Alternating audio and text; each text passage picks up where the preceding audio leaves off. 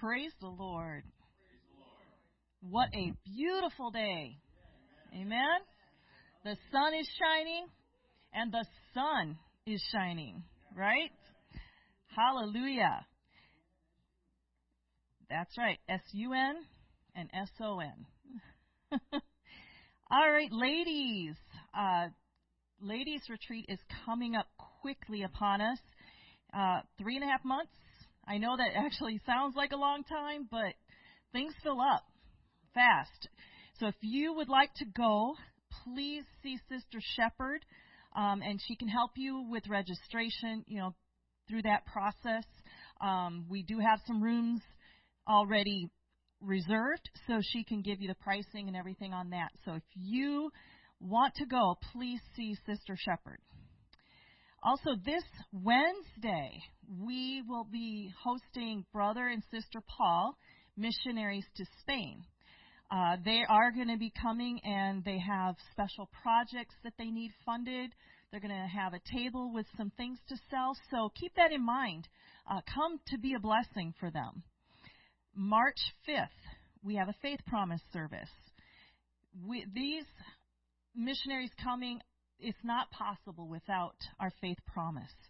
You guys did an amazing job the last time we had a faith promise, and we've been able to host every missionary that has come through our section. I'd like to see that continue. We can expand God's kingdom here or around the world, right? Hallelujah. All right. Today, we have um, all of our department heads are going to come up and give you just a short presentation about their departments, what they're doing, um, and just kind of give you an overview.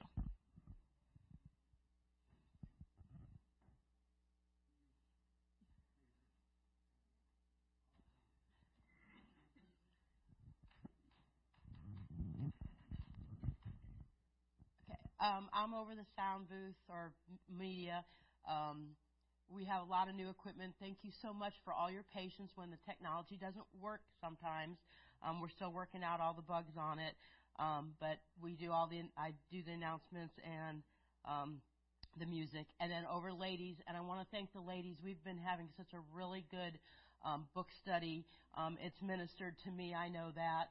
And I, I think it has brought us together as ladies um, more, just praying for each other, praying for the church, and just just doing kind of a deep dive into some of the ladies in the uh, Bible that we wouldn't normally.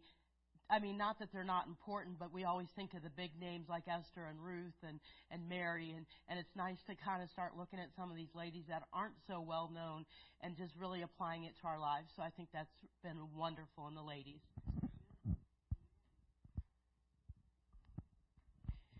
Well, I'm the missionary director, so I'll tell you a little bit about what I do, and if you're interested, um, we host missionaries that come through. So when we are going to have a missionary come, um, I coordinate with Brother and Sister Becker. I send them an email. Um, I ask them questions like, uh, what kind of foods do your family like to eat? Do they have allergies? Is there certain foods that you're just plain sick of? I was really good friends some, with some evangelists, and I remember them saying, I don't know if I can just eat chicken anymore. so these are common things that you don't think of, but and you know if you're coming in and you're going to be staying at somebody's house, house it's like you don't want to really create problems. So it's just easier ahead of time if I can say, what do you have food allergies? Are you on a certain diet.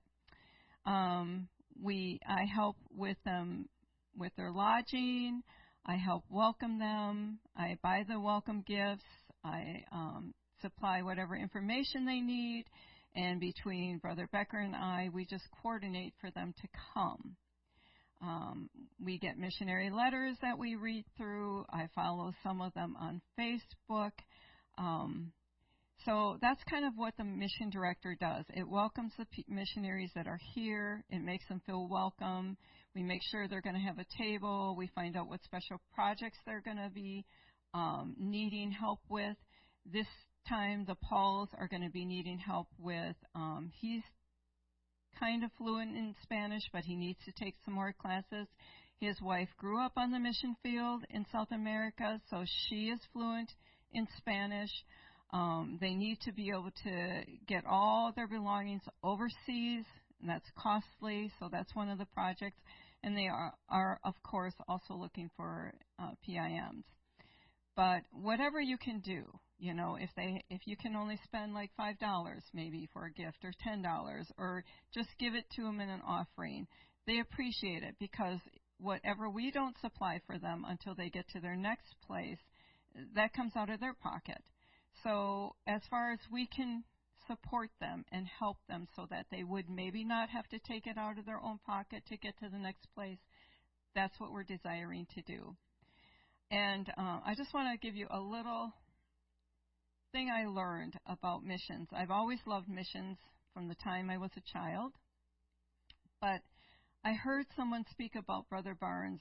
It was Mark Morgan, and he talked about how Brother Barnes had called him into his office one time. He w- they were at a special gathering, and Brother Morgan hadn't really, you know, um, associated with Brother Barnes that much, or this was the first time he was going to his office.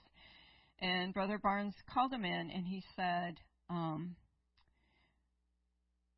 "Have you ever considered the United States and why it's here?" And Brother Morgan said, "One thing you don't want to do is lie to a prophet, because they're going to know." So you might as well be up front and just tell them, no, I've never really considered why America's here, why um, we are so blessed here. And Brother Barnes said, America was put here for three reasons. One reason was so that we could help missionaries go throughout all the world. We were blessed so that we could help fund these missionaries. He said the second thing was that we were to be a friend to Israel and to pray for Israel.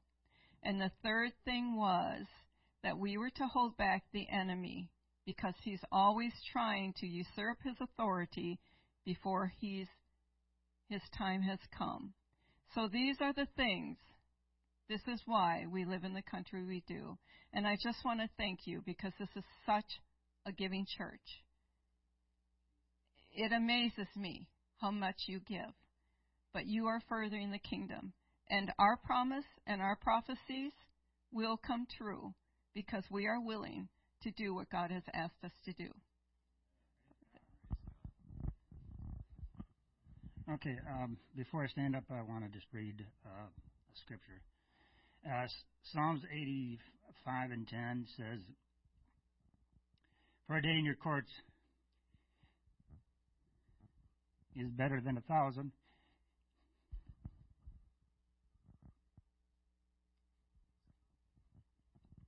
anywhere else. I'd rather be a doorkeeper and stand at the threshold in the house of my God than to dwell at ease in the tents of wickedness. Okay, so uh, I uh, I'm in charge of hospitality.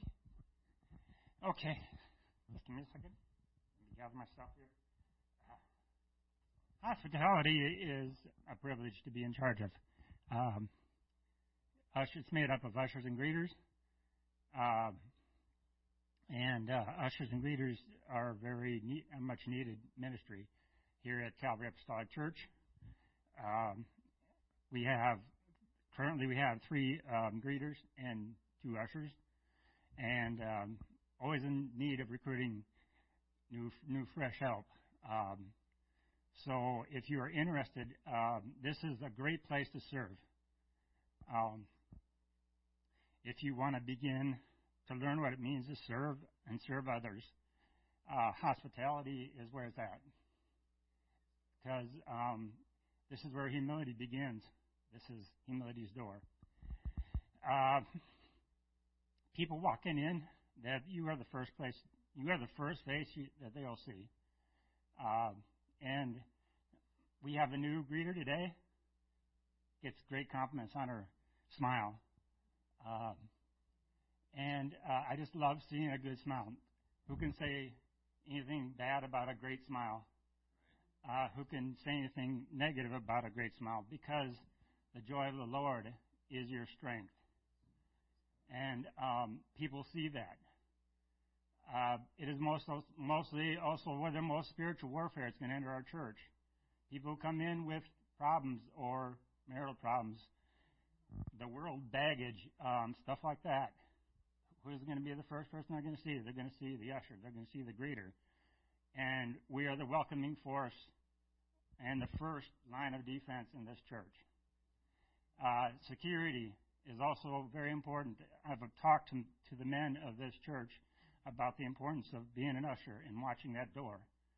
Um, it's very important. We need to be prayed up and ready to go. Um, so I love being an usher. I, it's important to me. We also take care of the out, outdoor grounds. We also take care of the grounds. We're, we're minimum groundkeeper. Uh, take care of the ice. We remove snow if it needs, needs removed. We help with the, oh, I mean, we're not a young church. I'm going to be honest with you. We're getting, we're growing older, all of us. We help with the folks who need help to get into the church. Um, you know, um, we do what is needed to really show the love of Christ to people. And uh, so it is a huge privilege to be a servant. And this is um, where servanthood hits the, where the rubber meets the road, per se. Let me say that from my point of view. This is where the rubber meets the road, and, and um, the importance of it is vital for this church. The importance of uh, being an usher or being a greeter is vital for this church. And we're all called to minister to one another. We all have a calling. And I, and, um, I just want to thank the pastor for choosing me. So just thanks.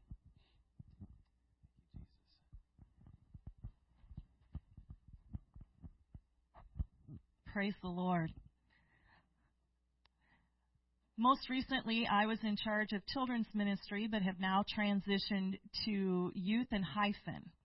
Uh, today, we started a small group for our young people uh, up to age 21.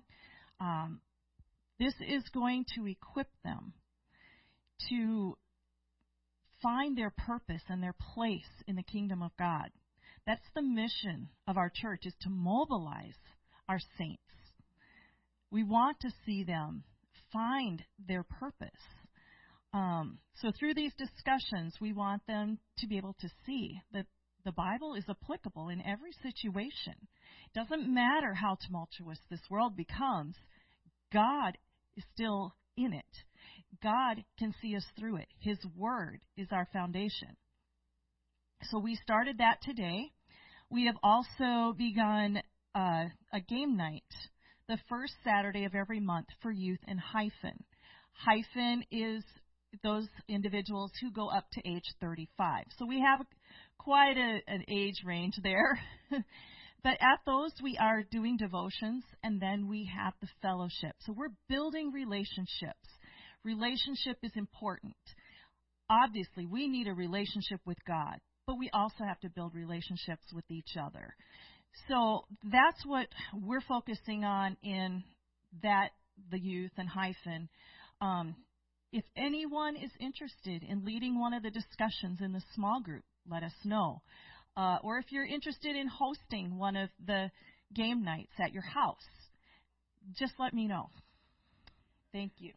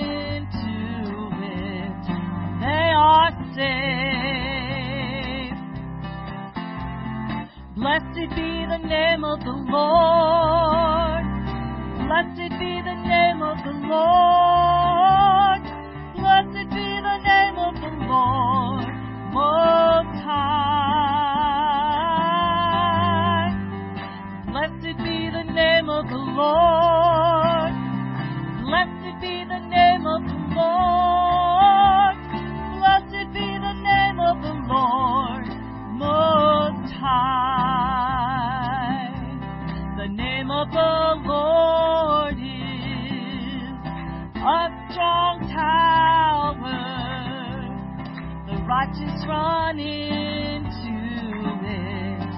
They are safe. The name of the Lord is a strong tower.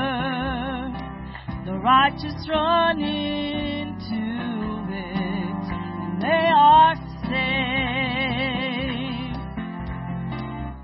Blessed be the name of the Lord.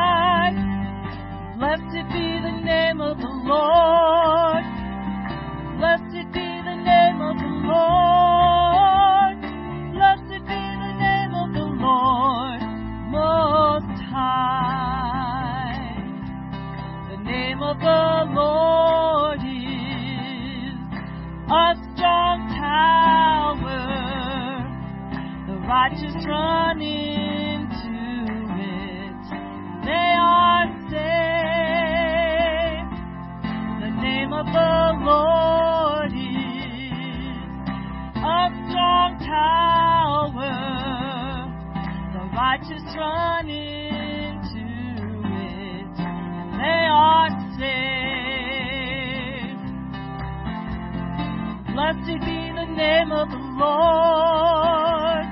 Blessed be the name of the Lord.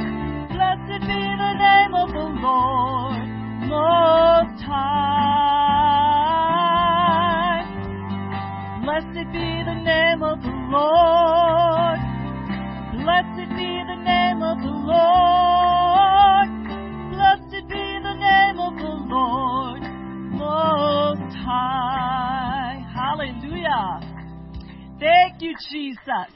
you, Jesus. Hallelujah.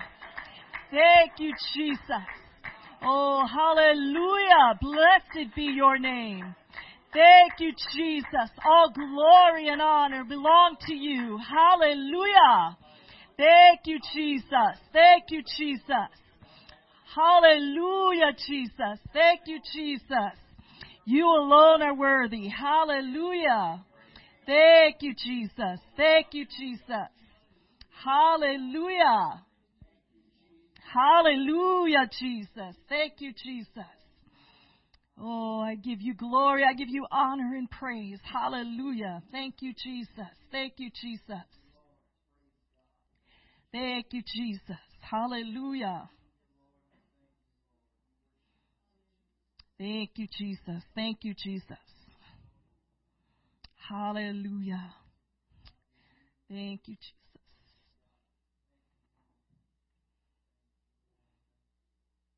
Thank you, Jesus. Oh, hallelujah, Jesus. Let's just worship Him. Hallelujah. Thank you, Jesus. Thank you, Jesus. Hallelujah. Oh, you are worthy, Lord. Hallelujah, Jesus. Thank you, Jesus. Thank you, Jesus. Hallelujah. Thank you, Jesus.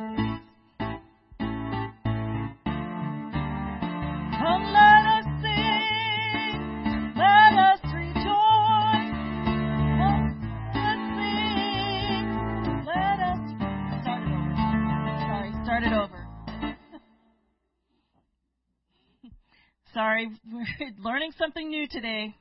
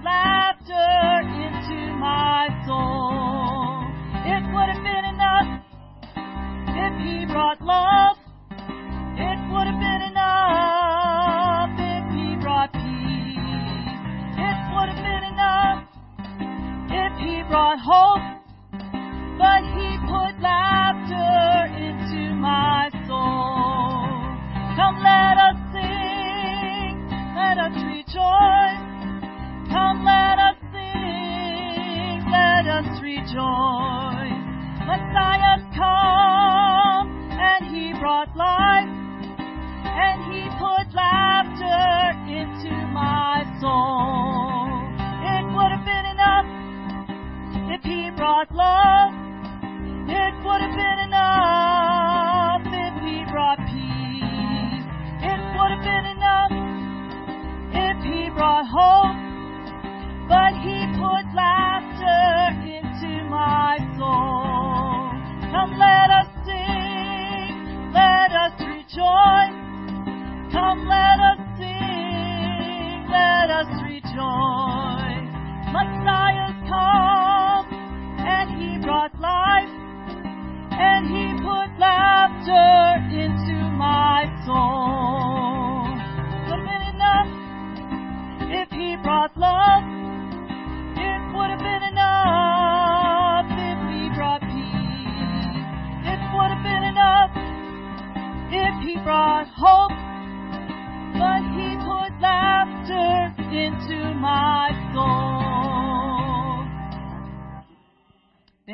Jesus. Hallelujah. Thank you, Jesus. Hallelujah. Thank you for joy. Thank you for the laughter, Lord Jesus, that you put in our souls. Hallelujah. Thank you for love. Hallelujah. And peace and hope. Hallelujah, Jesus. Thank you, Jesus. Thank you, Jesus. Hallelujah. Oh, you are worthy, Lord. Hallelujah.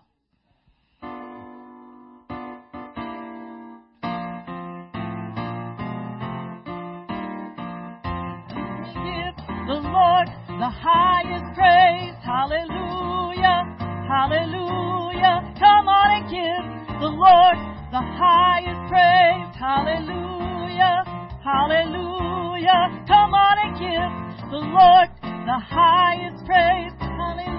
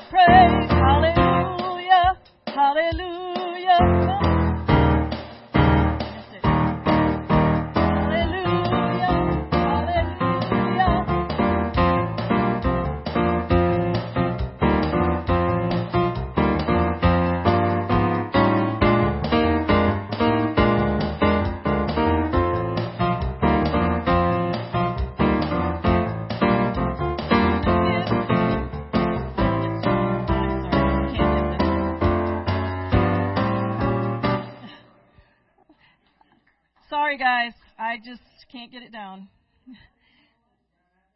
Let's do. Just let's just sing it without the music, because I can't keep up. All right. Come on and give the Lord the highest praise. Hallelujah. Hallelujah. Come on and give the Lord the highest praise. Hallelujah. Hallelujah. Come on and give the Lord the highest praise. Hallelujah. Praise His holy name. When I think of His goodness and what He's done for me, when I think of His goodness and how He set me free, I want to clap, clap, clap, clap, clap all night, all night. When I think of His goodness and what He's done for me, when I think of His goodness and how He set me free, I want to shout, shout, shout, shout, shout all night, all night. Come on and give the Lord the highest praise. Hallelujah, hallelujah. Come on and give the Lord the highest praise. Hallelujah. Hallelujah. Come on and give the Lord the highest praise. Hallelujah. Praise His holy name. When I think of His goodness and what He's done for me, when I think of His goodness how He set me free, I want to clap, clap, clap, clap, clap all night, all night.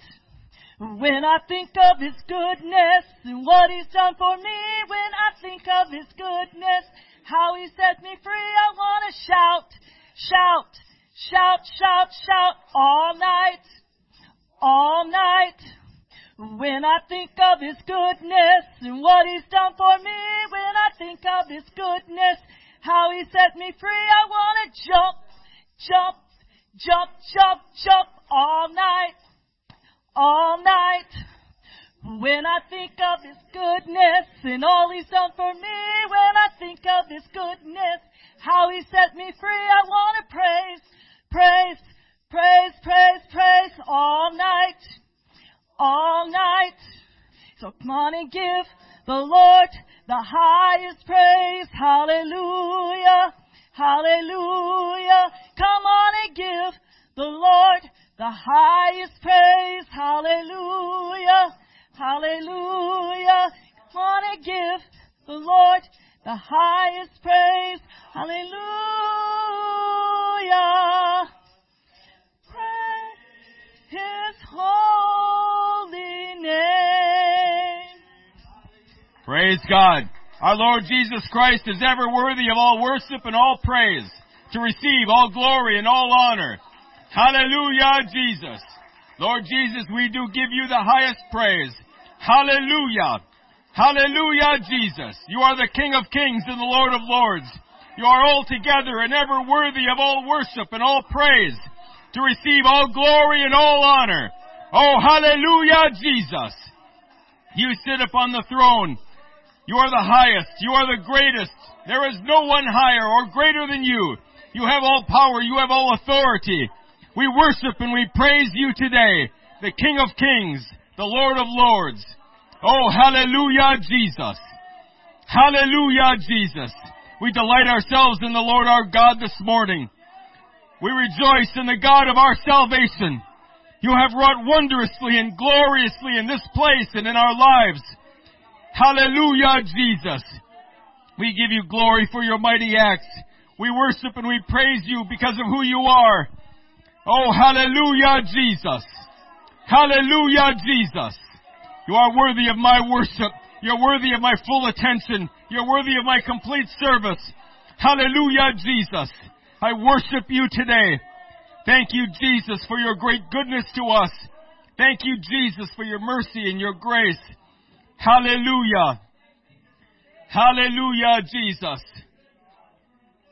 Hallelujah, Jesus. Our God is high and lifted up. Praise God. His train fills the temple. Thank you, Jesus. Thank you, Jesus. Praise God. Our worship service may have fallen apart, but the Lord is here. Amen. And it's the intent of our heart, isn't it? To desire to enter into His presence. Praise God. Sometimes our steps toward Jesus are like that little baby. Amen. but we're making our way to Jesus. Praise God. Praise God. Amen. Mark chapter 11 and verse 24 is where we'll find our scripture text today. Mark chapter 11 and verse 24. I do thank and appreciate my wife. Amen. I know she's feeling awful right now, but Sister Rudy for taking on the piano. We'll get it going. We'll get it going.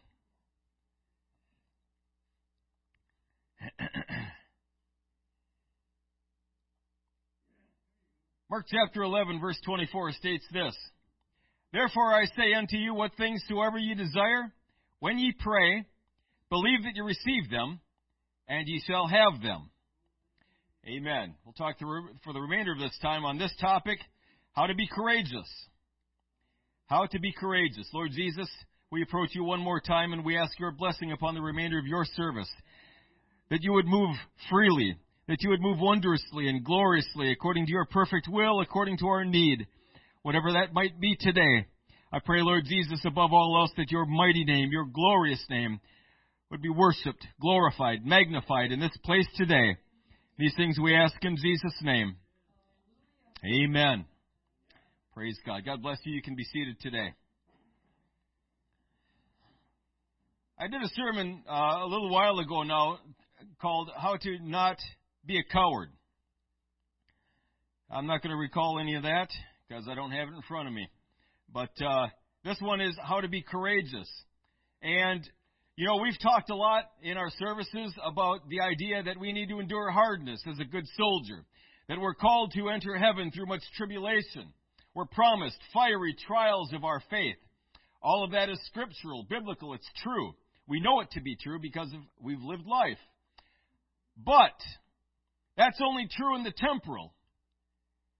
That we are called to endure, that we are called to suffer, that we are called to to uh, face fiery trials of our faith. In the spiritual, it's something else entirely. When dealing with people, when dealing with this temporal world, we are servants. We're submitting ourselves to them. We're ministering to their needs. We love people when they hate us. We endure persecution and trial and test for the sake of loving and serving others. That's all true, and that's all absolutely necessary. But when we're dealing with demons and devils, when we're dealing with circumstance and situation, friend, you don't need to put up with anything. You don't need to submit to anything except God. You don't have to put up with when the, when Satan comes and whispers in your ear, when Satan comes into your family and starts wreaking havoc. You don't have to put up with any of that. You're given power. You're given authority over demons and devils, circumstances and situations. You don't have to put up with anything in the Spirit. In the Spirit, you're large and in charge. Why? Because God made you that way. You have the power and the authority of Jesus Christ at your disposal. Use it. Use it. We are to be victorious in the Spirit, even in the temporal, when we are facing trial and test. In the Spirit, we are victorious. We know that this is going to work together for our good. We trust in the Lord our God to bring us through uh, in accordance with His plan and in His will. If that ends up in my living longer, that ends up in my suffering or even dying, so be it. But it's according to the will and plan of God. We're going to talk about healings in a little bit. I believe in healings. I believe it's God's will to heal people. But, having said that, someday, should the Lord tarry, I'm going to die. I might die perfectly healthy. I might fall asleep and never wake up. but I'm going to die. I'm not going to live here forever. He can heal me a thousand times, but I'm still going to die. This, this flesh is still going to perish. So we need to keep that in mind. But, having said that, I believe it's God's perfect will for His people to be strong physically, to be healthy physically, so that we can do the work He's called us to do. Amen. Ephesians 1 17 and 18 says that the Lord of our the God of our Lord Jesus Christ, the Father of glory, may give unto you the spirit of wisdom and revelation in the knowledge of Him, the eyes of your understanding being enlightened, that ye may know what is the hope of His calling, and what the riches of the glory of His inheritance in the saints. For us to be courageous, folks, there are two and only two things that we need to have settled in our hearts. Two things that we need to be persuaded of. The first is we need to know who Jesus Christ is. We need to know who it is, who is the God that we serve. The second thing we need to understand is who we are. Who are we in Jesus Christ? If we have a good understanding of those two things, folks, you will be bold. You will be mighty through God. I promise you that. So who is Jesus? Daniel 11:32 says, "And such as do wickedly against the covenant shall he corrupt by flatteries, but the people that do know their God shall be strong and do exploits."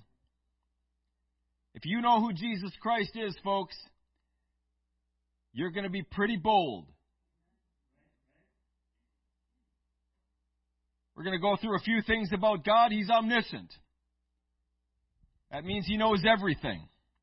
Psalm 147:5 says, Great is our Lord, and of great power His understanding is infinite. We don't understand what that word means. I mean, we know what the definition is. But we can't understand in our heart of hearts. We can't grasp the full concept of infinity but his understanding is infinite. Colossians 2, 2 through 3 says that their hearts might be comforted, being knit together in love, and unto all riches of the full assurance of understanding, to the acknowledgement of the mystery of God and of the Father and of Christ, in whom are hid all the treasures of wisdom and knowledge. Everything is hid in him. He possesses all of it. Another thing we need to understand about who our God is, he's, he's omnipotent. He's all powerful. Ephesians 1:19 says, "And what is the exceeding greatness of his power to usward who believe, according to the working of his mighty power?"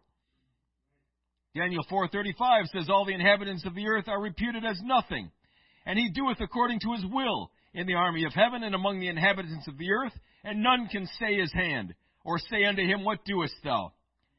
He has all power. He can do whatever it is he wants to do. He can destroy and he can create. He can build up and he can tear down. He's sovereign in the affairs of nations and in the affairs of men. Praise God. Our God is all loving. Psalm 36 and 7 says, How excellent is thy loving kindness, O God!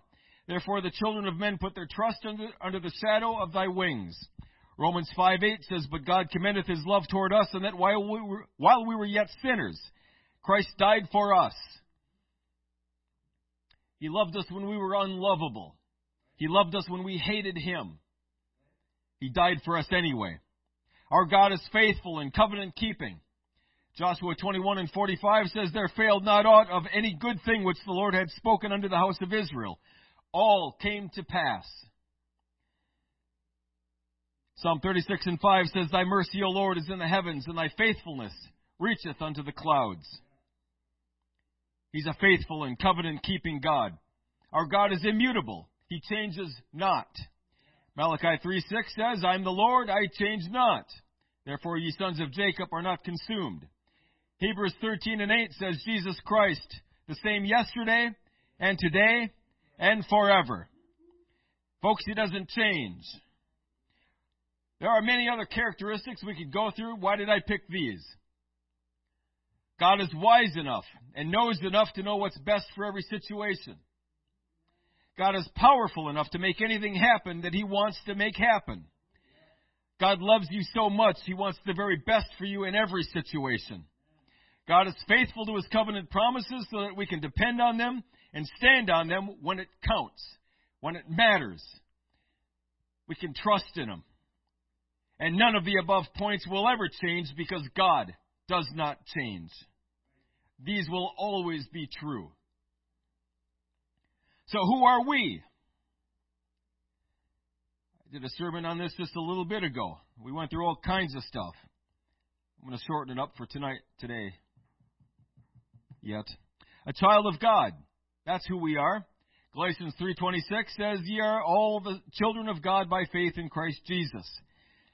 Romans 8:15, "Ye have not received the spirit of bondage again to fear, but ye have received the spirit of adoption, whereby we cry, Abba, Father." And folks, I understand He's God, and, and I've spoken about this, and we need to reverence and respect Him. And when we enter into His presence, we need to approach Him very carefully, very reverently when we're in His presence, we need we need to honor and respect the Lord our God. But we, folks, He is our heavenly Father too. He is our heavenly Father, and our relationship with Him is as sons and daughters. Amen. We are ambassadors. 2 Corinthians 5:20 says, "So then we are ambassadors for Christ, as though God did beseech you by us. We pray you in Christ's stead, be reconciled to God." Ephesians 6 and 20 says, "For which I am an ambassador in bonds, that therein I may speak boldly as I ought to speak." We represent Jesus Christ in this world. We have been delegated power and authority to do that. We have been commissioned to do that to represent Jesus Christ in this world, to demonstrate Jesus Christ in this world. All right, we are the centerpiece of God's creation. We are the apple of his eye. Zechariah 2 and 8 says, For thus saith the Lord of hosts, After the glory hath he sent me unto the nations which spoiled you, for he that toucheth you toucheth the apple of his eye. Deuteronomy 32 and 10 says, He found him in a desert land and in a waste howling wilderness. He led him about, he instructed him, he kept him as the apple of his eye, referring to God's people. Amen. Folks, you've got to understand how God feels about you.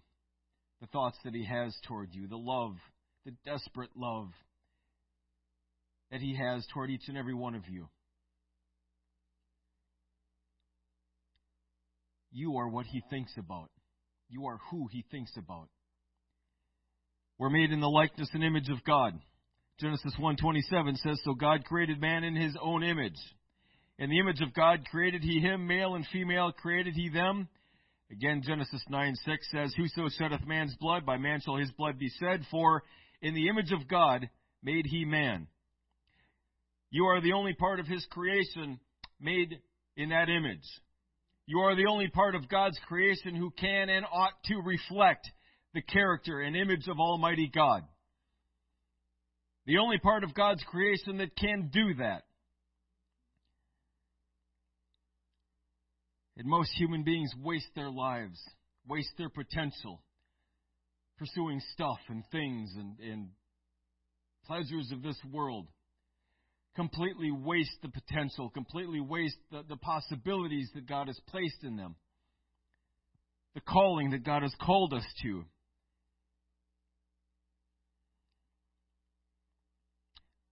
We are who Jesus died for. He didn't die for aliens on planet X. He didn't die for your dog, your cat. I love dogs. I love cats. But he didn't die for them. He died for you. He died for me. 1 Peter 1, 15 and 16 says, But as he which hath called you is holy, so be ye holy in all manner of conversation I'm sorry, I'm ahead of myself. First Peter 2 and 24. We'll get to that. Who his own self bare our sins in his own body on the tree, that we, being dead to sins, should live unto righteousness, by whose stripes ye were healed. 1 Corinthians 15 and 3 says, I delivered you, I delivered unto you first of all that which I also received, how that Christ died for our sins according to the Scriptures. We understand that Jesus died for lost humanity. Sometimes we forget that He died for me. He died for me. He died for you, specifically, by name. God has declared us to be holy and righteous in Him. 1 Peter 1 15, 16. But as He which hath called you is holy, so be ye holy in all manner of conversation, because it is written, Be ye holy, for I am holy. Because Jesus Christ is holy, I can be holy. Romans 5:17 says, "For if by one man's offense death reigned by one, much more they which receive abundance of grace and of the gift of righteousness shall reign in life by one, Jesus Christ."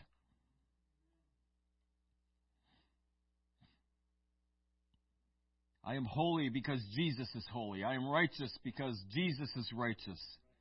Not because of what I do or don't do, say or don't say. I cannot be righteous in and of myself. I cannot be holy in and of myself. If I could, I wouldn't need a Savior. Jesus wouldn't have never had to die on the cross. I can just do this myself. Thank you very much. But we can't. I need a Savior. Thank God for Jesus. We are conquerors. Romans 8:37 says, "Nay, in all these things we are more than conquerors through him that loved us." 2 Corinthians 2 and 14 says, Now thanks be unto God which always causeth us to triumph in Christ, and maketh manifest the savor of his knowledge by us in every place. Amen. So now we understand who God is. God is omniscient. He's omnipotent. He's all loving. He's faithful and covenant keeping. He changes not. We are His child. We are ambassadors, the centerpiece of God's creation, made in His likeness, who Jesus died for, declared to be holy and righteous in Him, and we are more than conquerors through Him.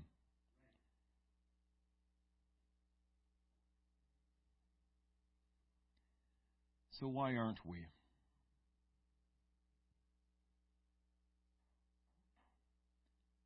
Why do we put up with the things that we do? Why do we endure the things that we do?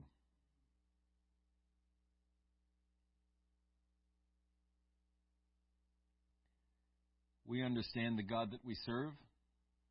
He's always living victoriously. I don't think anyone here would question that. God's always having a great day. He's always living above everything, on the throne, more than a conqueror. His train fills the temple. He's always having a great day. You, not so much. Not always. Now, I can choose to have a great day. I can choose to respond in a manner that's pleasing to God. But if I had a choice, I'd choose some days over other days, wouldn't you? I would.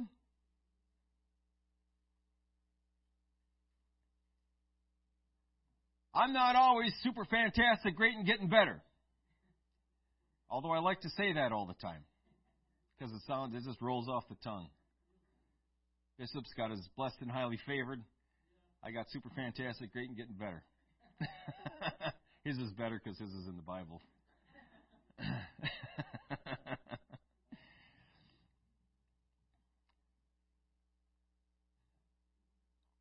in this world, we will have tribulation. In this world, we will be called to endure things. Absolutely. There are things that I will not be able to control. If, if the government changes everything and starts throwing Christians in prison,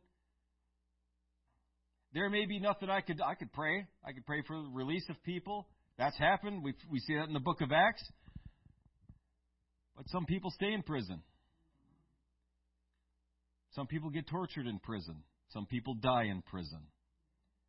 And I might be called to endure that. You might be called to endure that. But in that situation, spiritually, I can be victorious. I can pray for the guards. I can witness to the guards. I can see the guards filled with the Holy Ghost. Paul did it all the time. They had to keep changing guards out.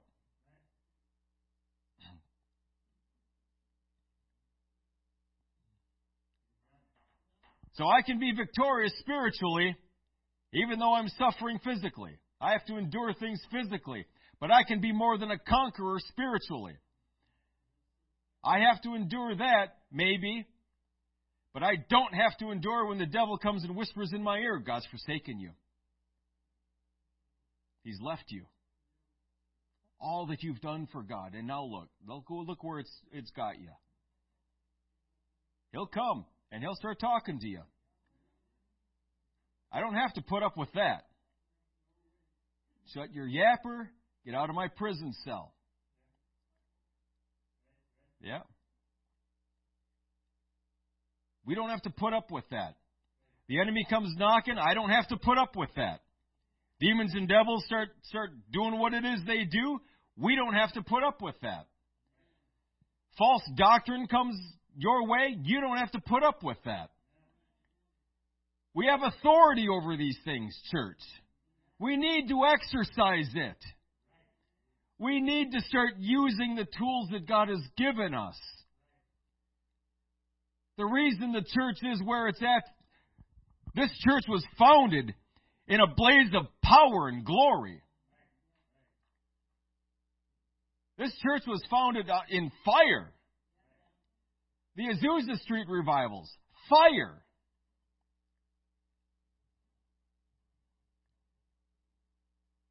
We don't see that today. And the fault isn't God. One of his characteristics, if I remember, is he's immutable. He doesn't change. He's the same God today as he was yesterday. The same one he's going to be tomorrow. Well, if that's true, where's the Lord God of Elijah?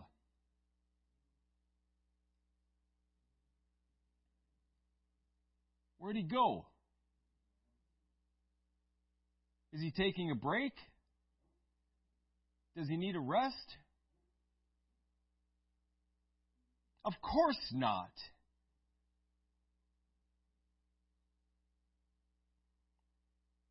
Well, there's only other only one other part of the equation. Me. I'm the other part of the equation. And I know I'm up here, but receiving this, I'm out there with you.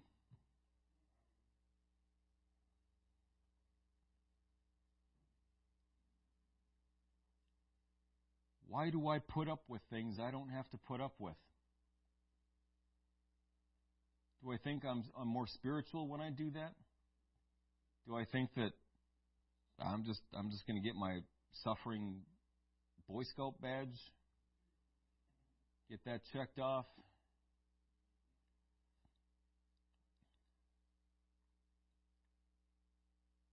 We are called to be conquerors. We are called to be warriors. And I know that turns some people off. Uh, sorry, not sorry. That's the Bible. When you sign on the dotted line, uh, we've, we've said this before too. You're a soldier now. You're not a civilian. You're not like those guys out there who don't like pain. You love pain. That's right. Pain is what your mama fed you. Ever hear that? Yeah, I got to hear that a lot. Mom never fed me stuff like that. I don't care how many times he said it.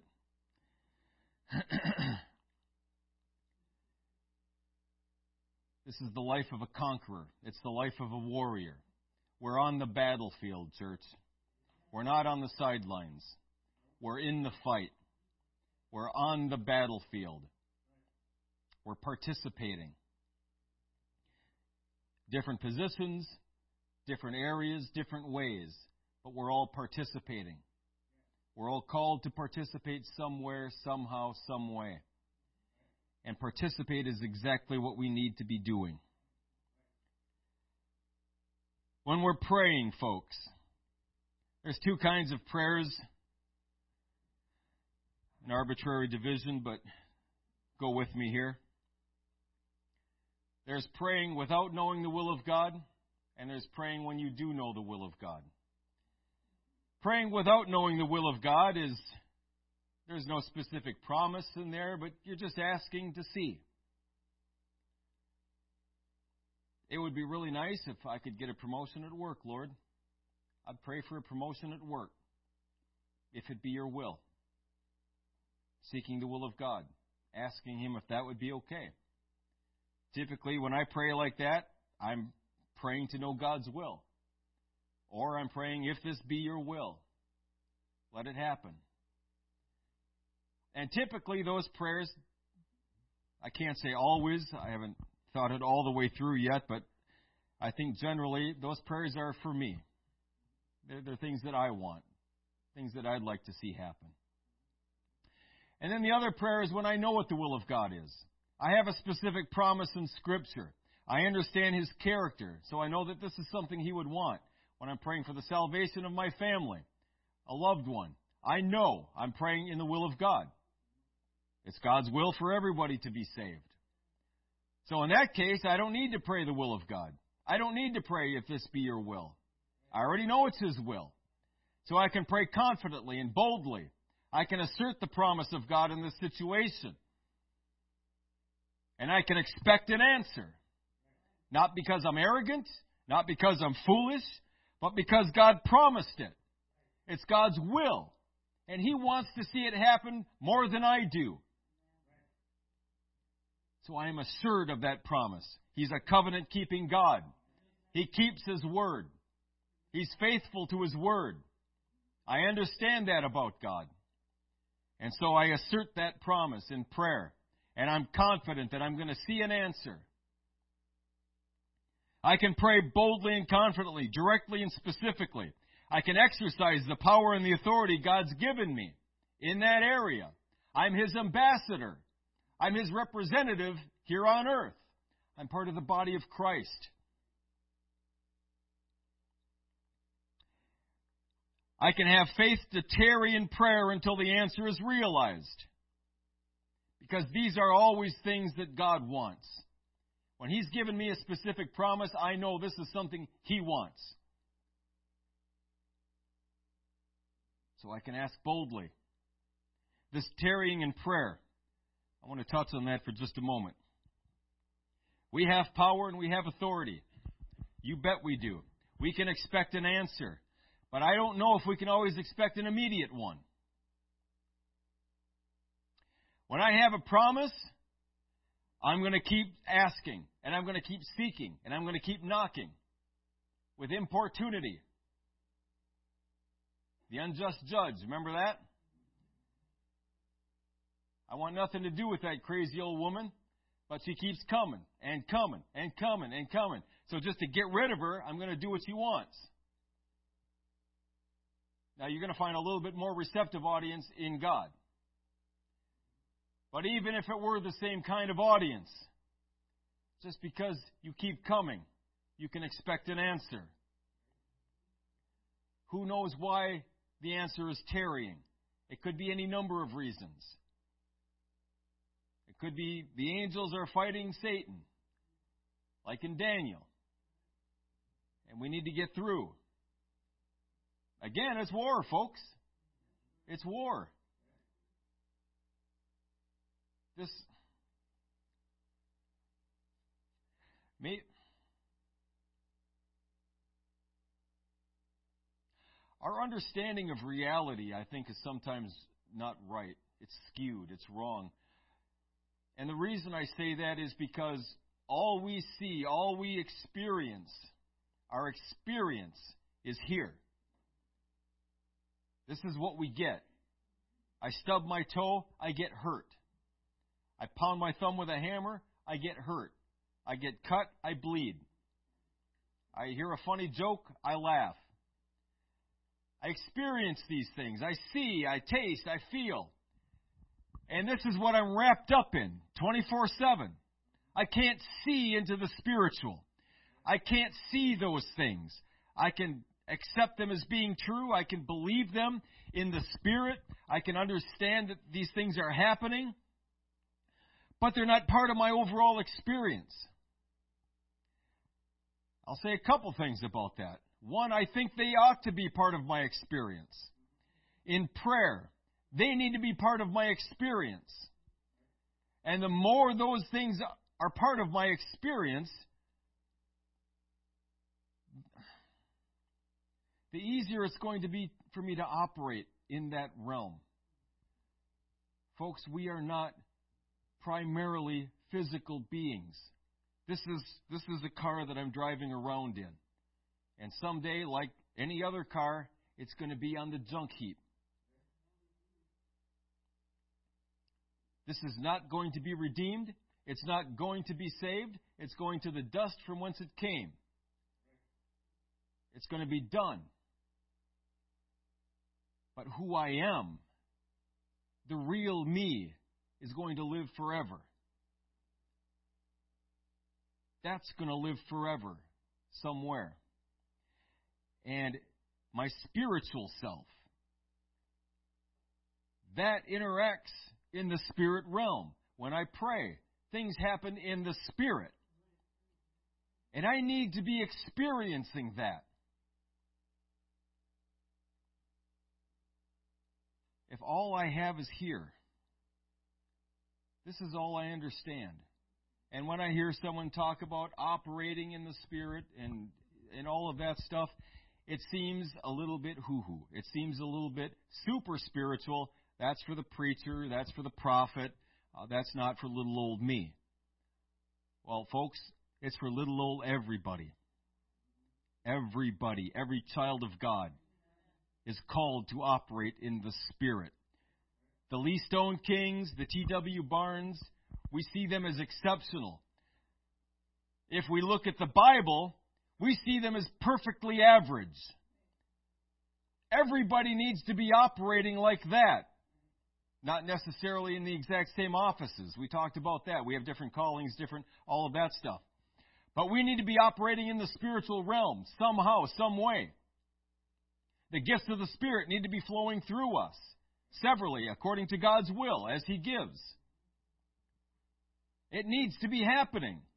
We can't take one part of the equation out and expect to be successful for God. This is part of the church that He's placed us in. This is part of the calling, the, the, the commission that He has placed on us. It's part and parcel of the whole package. We need all of it. All of it, not just one aspect of it.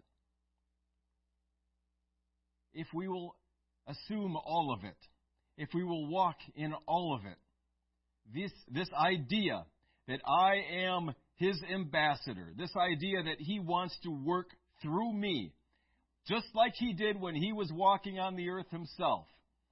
And greater things than these shall ye do. We explain and we reason and we rationalize these things away. And to speak freely, folks, I'm tired of it. Here's the real reason. I don't want to do the work. I don't want to, discipline myself and get to the place where God can use me that way. Because I've got to change. There's nothing wrong with God. There's nothing wrong with God's Word. That's perfect. Those things are set. They're ready to go. He's waiting on me. So what's wrong with me? Well, that's for me and God to discover. He'll let me know what's wrong with me. What thing do I yet lack? Maybe all kinds of things. But I see, I see in Scripture where I'm, where I ought to be. I see that. And my life doesn't match up to that. It doesn't. And I can't rationalize that away any longer. I can't reason myself out of it anymore. I'm wrong. Ta da! I'm wrong. The scripture is right. People have been doing that for decades, centuries. Well, that was that was for the church back then. That's not for us today. You've all heard that. Speaking in other tongues. That was for the church back then. Miracles. That was for the church back then. That's not for today. Well, why does it still happen today then? That's what, that's, uh, I'm looking for that answer.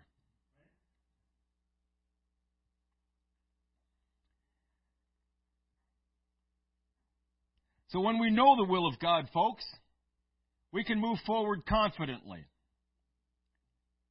boldly.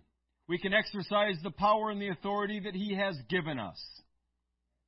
And you don't have to be, well, I'm not worthy of that. Well, I, I just don't know if He would use me that way.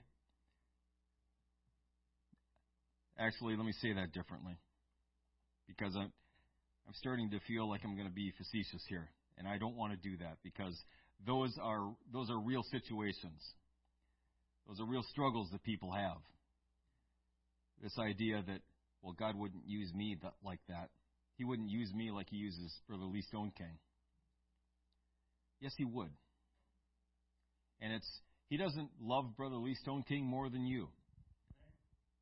Brother Lee Stoneking wasn't in a more spiritual, better spot when he got saved than when you got saved. He wasn't. He was in pretty much the same spot we all are when we come to the Lord. He wasn't super spiritual, walking on clouds. He still isn't. He may understand some things a little bit different than you and I do. He may have a different relationship with God, a different understanding of God, a different understanding of who He is in God than we do. But as a person, He's no more different than any of us. all all of the Pentecostal pioneers that we read about, great, powerful men and women of God, wouldn't take anything away from any of them. They sacrificed and they preached and they, they, they, they gave, and God used them mightily. But as a person, they're no different than you or, or I am. They had the same foibles, the same struggles, same concerns different time periods. There's nothing different except perhaps a consecration and understanding. That's it. And in these end days, folks, What we don't need is more of the same. And I'm not speaking to anyone in particular. You receive it if it applies. If it doesn't, praise God. But this, this idea that the American church has had that I come to church, I worship, I leave, and I live my life until the next service. And that's that's it. That's my Christian experience. Is wrong. It's wrong. You were called for so much more than that. The potential that God has placed in you is so much greater than that.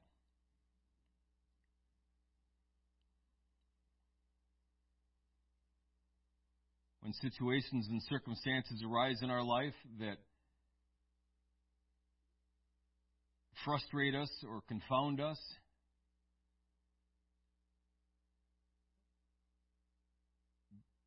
there are things that we can do, folks. We can move forward.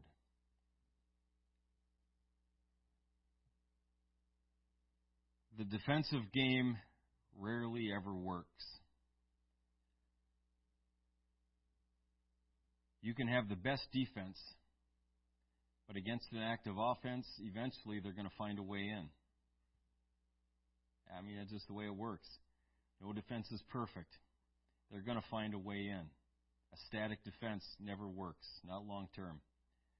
So you can play the defensive game if you think that's going to work, but I'm telling you, it won't. Go on the offense, folks.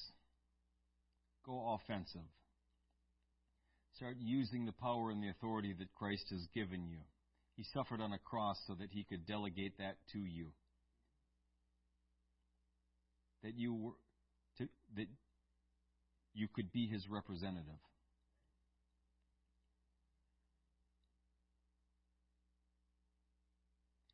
You don't have to put up with the things that you put up with. And I don't either. So we need to understand two things. We need to understand who Jesus is. We need to understand who we are. And until we get that understanding, we're going to keep limping along. We're going to keep just shuffling along. Flaccid, weak, and, and unable to do a whole lot.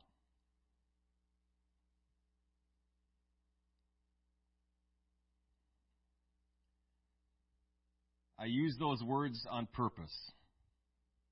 Compared to what we could be, compared to what God wants to do through us.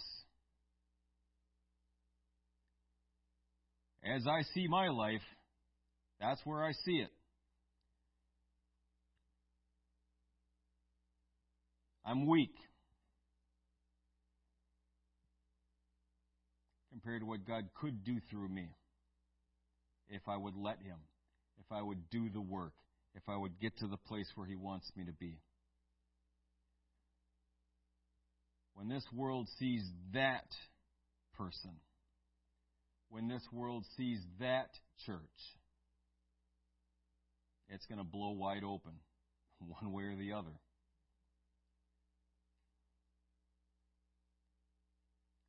Jesus said, I didn't come to bring peace, but a sword.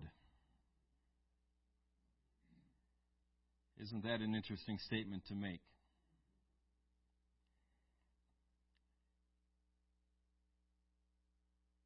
To set at variance the daughter with her mother, the father with the son, etc., etc.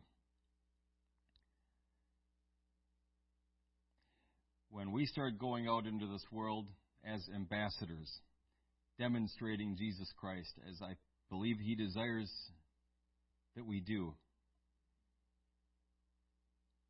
it's going to be polarizing. Some people are going to be all in, and others will be all out. How did they respond to Jesus? If we are Christ like, as I see it, they should be responding to me the same way.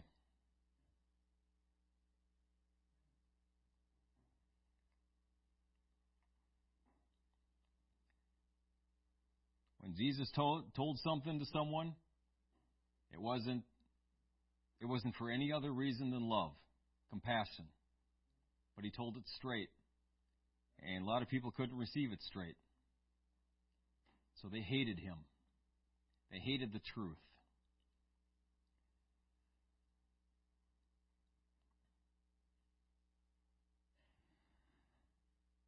In any case, we need to understand these two things. We will be courageous. We will move forward in the will and plan of God. The will and plan of God is more than simply getting victory in one specific area. The will and plan of God is conquering this city, this county for Him, planting new works, training ministers, discipling saints of God, seeing His kingdom move forward. That's the will and plan of God. And we all, all of us, we get to be a part of that. We get to be a part of that to the extent that we'll allow Him, to the extent that we'll choose to.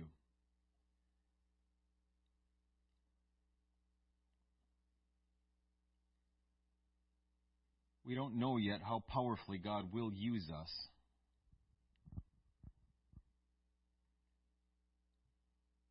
We can look to other people, how they've been used of God. But I believe there are even greater experiences out there for someone, for a people, especially in these end times. I, I really believe with all my heart, enough to, to proclaim it, that the best is yet to come for whosoever will. Whosoever will. And once again, all of us, we're just one choice away. One choice away. The opportunity is presented to all of us. But we've got to choose to say yes. We've got to choose to manage that decision and continue to move forward in Him. Amen. If we will, church, if we will. There are some that won't. And I'll love you. I'll pray for you. I'm not going to think anything less of you. But the uh, the future is going to be in the hands of those that say yes. The future of God's church is going to be in the hands of those that move forward in Him, His will, His plan. Amen. The future might be scary to some, and in some aspects, I can understand that, but these are the end times. These are the last days. And before Jesus comes, there's going to be a great revival. It's already started. It's already started. It's already here. I want to be a part of that